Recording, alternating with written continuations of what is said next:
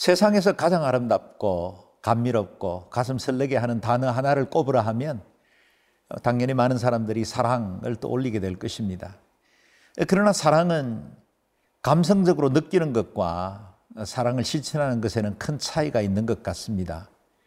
저는 어, 남한에서 가장 높은 산 한라산을 한번 올라간 적이 있는데요.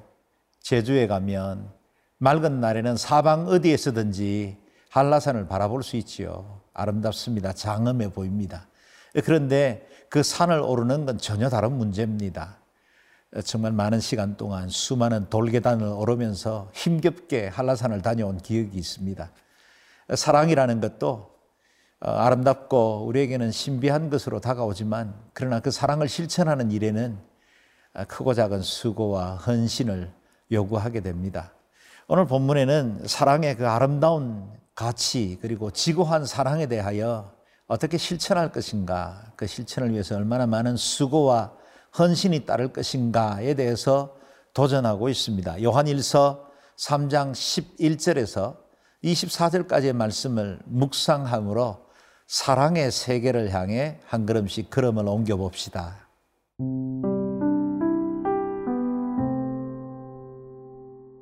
요한일서 3장 11절에서 24절 말씀입니다.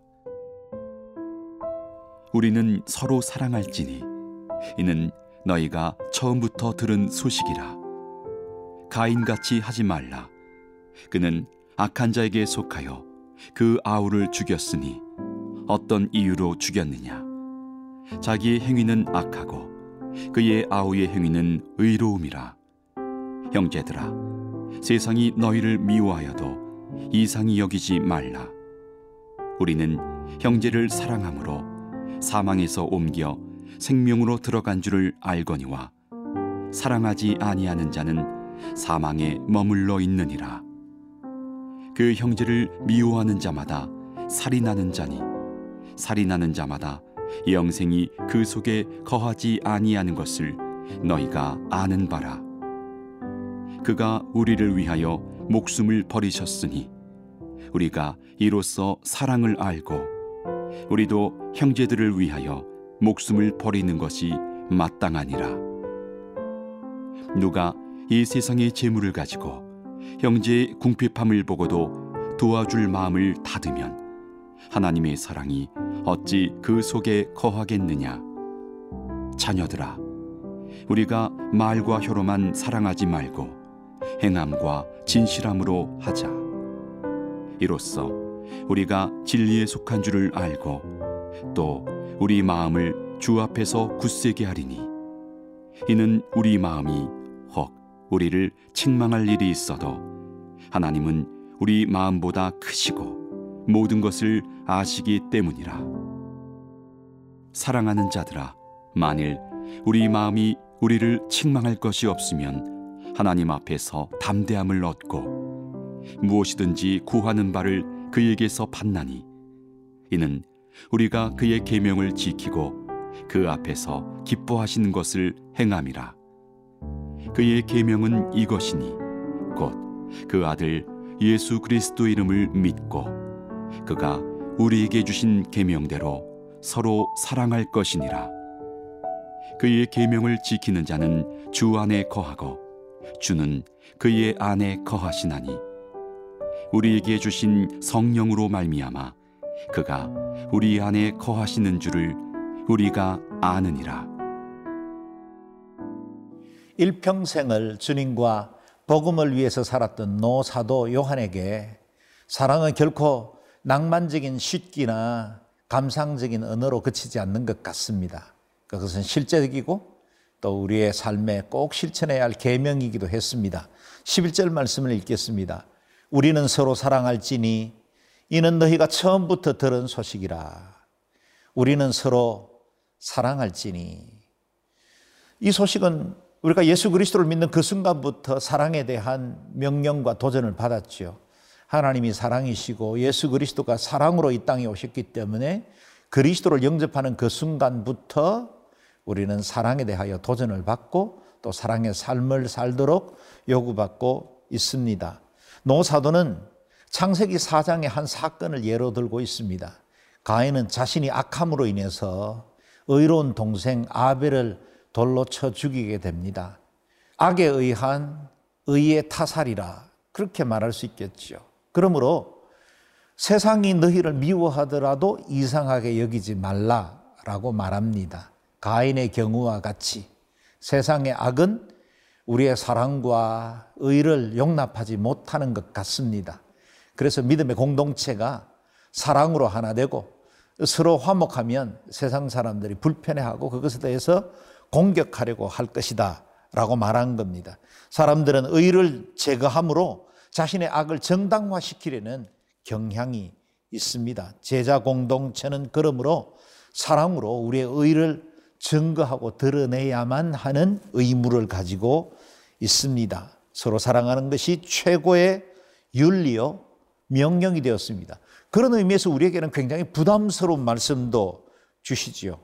사랑하지 않는 자는 사망에 머물러 있다고 말씀하십니다. 형제를 미워하는 자는 살인하는 자이고 사랑하지 않는 마음에는 하나님이 거하시지 않는다라고 말씀하십니다. 왠지 두렵지 않습니까? 우리의 마음속에 늘 사랑만 있는 건 아니기 때문이지요. 우리에게도 형제에 대해서 때로 판단하고 정죄하며 미워하는 마음들이 있기 때문에 이 말씀 앞에 서면 우리는 한없이 작아집니다. 어찌해야 될지 모릅니다. 우리가 알고 있는 사람이 마음으로 믿어 의에 이르고 입으로 신하여 구원에 이른다는 말씀과도 배치되는 것 같습니다. 그러나 여기서 우리가 기억할 것은 우리의 인격과 노력으로 결코 하나님의 사랑을 이룰 수 없다는 사실을 전제해야 합니다. 우리는 힘, 우리의 양심, 우리의 지혜, 노력, 인격, 수양, 그것으로 하나님의 사랑을 드러낼 수 없습니다. 그것에 절망해야만 비로소 하나님의 사랑이 우리에게로 흘러들어오기 시작합니다. 16절 말씀 보시죠. 그가 우리를 위하여 목숨을 버리셨으니 우리가 이로써 사랑을 알고 우리도 형제를 위하여 목숨을 버리는 것이 마땅하니라. 아멘. 형제를 위하여 목숨 버리는 것에 초점을 두면 우리는 불가능합니다. 우리의 의지로는 가능해 보이지 않습니다. 내 양심과 내 인격으로는 도저히 안 될 것 같습니다. 그런데 그 앞에 있는 전제를 먼저 기억하셔야 합니다. 그가 우리를 위하여 목숨을 버리셨으니 아들 예수 그리스도께서 우리를 위하여 기꺼이 십자가 지셨고 희생하신 것이 전제가 되어 그 사랑을 힘입은 우리에게 사랑을 반사할 수 있도록 하신 것입니다. 대속적 은혜를 먼저 누린 우리는 그 사랑에 합당한 삶을 살도록 초대받은 것입니다. 그 사랑을 받은 사람의 마땅한 윤리, 그것이 사랑입니다. 형제 사랑. 그것은 사랑의 본체이신 하나님으로부터 비롯됩니다. 하나님이 우리에게 베풀어 주신 그 큰 사랑을 기억하고 그 사랑 안에 그할 때 우리를 통해서 파이프라인처럼 그 사랑이 흘러가게 되어 있는 것입니다. 그래서 실패할 때마다 십자가로 돌아가야 합니다. 사랑하는 마음이 들지 않을 때마다 십자가 아래 머물러 있어야 합니다. 거기서부터 다시 사랑의 은혜를 경험해야만 다시 새로운 사랑의 자리로 나아갈 수 있습니다. 다시 출발할 수 있습니다. 우리는 늘 사랑을 받은 은혜 입은 자이기 때문입니다. 그 사랑의 자리, 십자가 앞에 머물러 다시 하나님의 사랑을 경험하는 저와 여러분 될 수 있기를 바랍니다.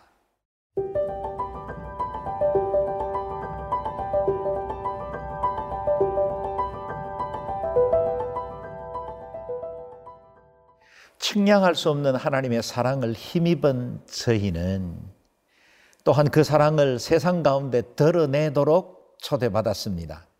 17절과 18절 말씀입니다. 누가 이 세상에 재물을 가지고 형제의 궁핍함을 보고도 도와줄 마음을 닫으면 하나님의 사랑이 어찌 그 속에 거하겠느냐. 자녀들아, 우리가 말과 혀로만 사랑하지 말고 행함과 진실함으로 하자. 우리는 하나님의 은혜와 사랑을 입은 사람입니다. 그 사랑을 입은 사람들이기 때문에 주의 손발이 되어 그 사랑을 드러내야 할 자가 되었지요. 코로나 팬데믹이 길어지면서 우리 주변에 많은 사람들이 경제적으로 또 심리적으로 어려움과 고통을 호소하고 있습니다. 누군가의 사랑이 필요합니다. 저와 여러분도 물론 어렵죠. 우리도 똑같이 광야의 길을 걷고 있습니다. 그러나 우리는 세상 사람이 알 수도 줄 수도 없는 놀라운 평안과 하늘 은혜를 누린 사람들이 아닙니까? 세상 사람들이 결코 누려보지 못한 하나님의 은혜, 그 사랑 가운데 거하는 사람들입니다. 그렇기 때문에 우리는 사랑의 원천이신 그 하나님을 힘입어 이 사랑을 드러낼 자로 초대받았습니다. 말과 혀로 사랑하는 것은 쉽습니다. 사랑을 설교하는 것도 쉬운 것 같습니다. 근데 행함과 진실함으로 사랑하는 삶을 살아가는 건 결코 쉽지 않은 것 같습니다. 설교자인 제게도 이 묵상 말씀을 나누는 제게도 큰 부담으로 와닿는 말씀에는 틀림이 없습니다. 그러나 우리가 받은 사랑을 생각하면 그것은 1만 달란트에 해당되는 것이요. 우리가 행해야 하는 사랑은 100데나리온 정도의 분량입니다. 100데나리온도 결코 작은 액수는 아니죠. 3개월 이상의 노동에 해당되는 일당인이 어찌 그것이 작다 하겠습니까? 우리의 사랑을 실천하는 일, 수고와 희생이 따릅니다. 내가 원하는 것, 내가 갖고 싶은 것 포기해야 할 때도 있습니다. 자존심 상하고 마음 어려운데도 꾹 참아야 할 때도 있죠. 결코 쉽지만은 않습니다. 그러나 우리가 받은 하나님의 사랑, 1만 달란트를 생각하면 그것도 가능해집니다.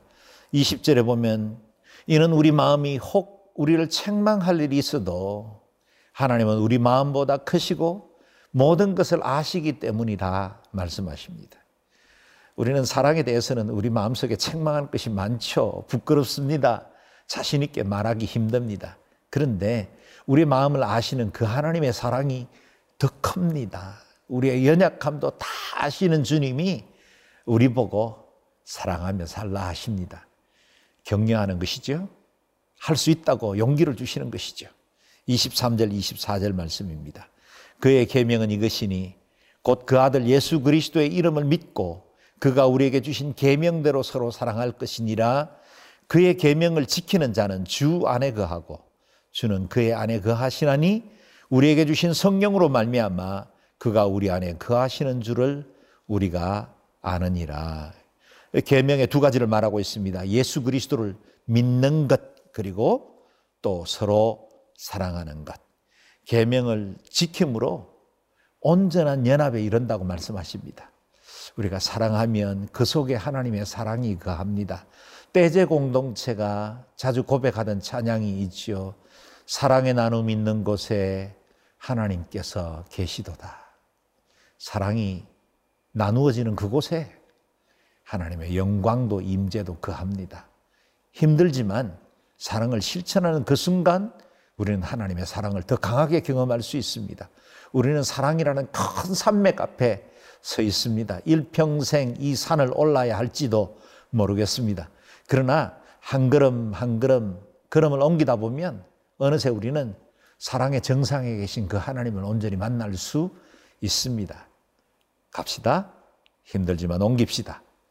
지치고 쓰러질 만한 그 즈음에 다시 하나님의 사랑을 힘입어 이 높고 지고한 사랑의 자리로 계속해서 걸음을 옮겨나가는 저와 여러분 될 수 있기를 바랍니다.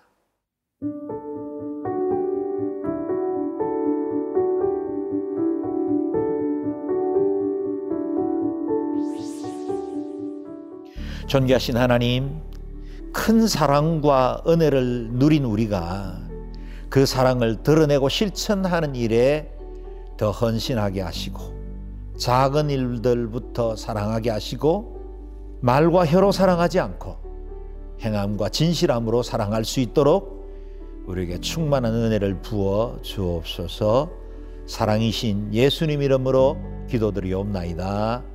아멘.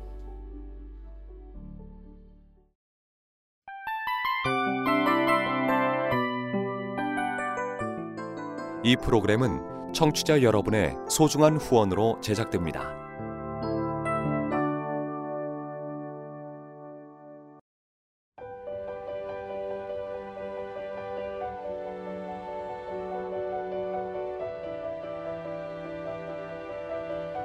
세상에는 수많은 교회들이 있지만 더 깊이 있는 말씀 강해를 찾기 위해 크기로만 교회를 선정하지 않습니다. 보다 좋은 영적 콘텐츠를 더 많이 나누기 위해 방송비를 받지 않습니다. 1년 365일 복음만 전하고 싶어서 우리는 광고를 하지 않습니다. 온누리의 복음을 땅끝까지 CGN TV와 함께 땅끝 선교사가 되주세요.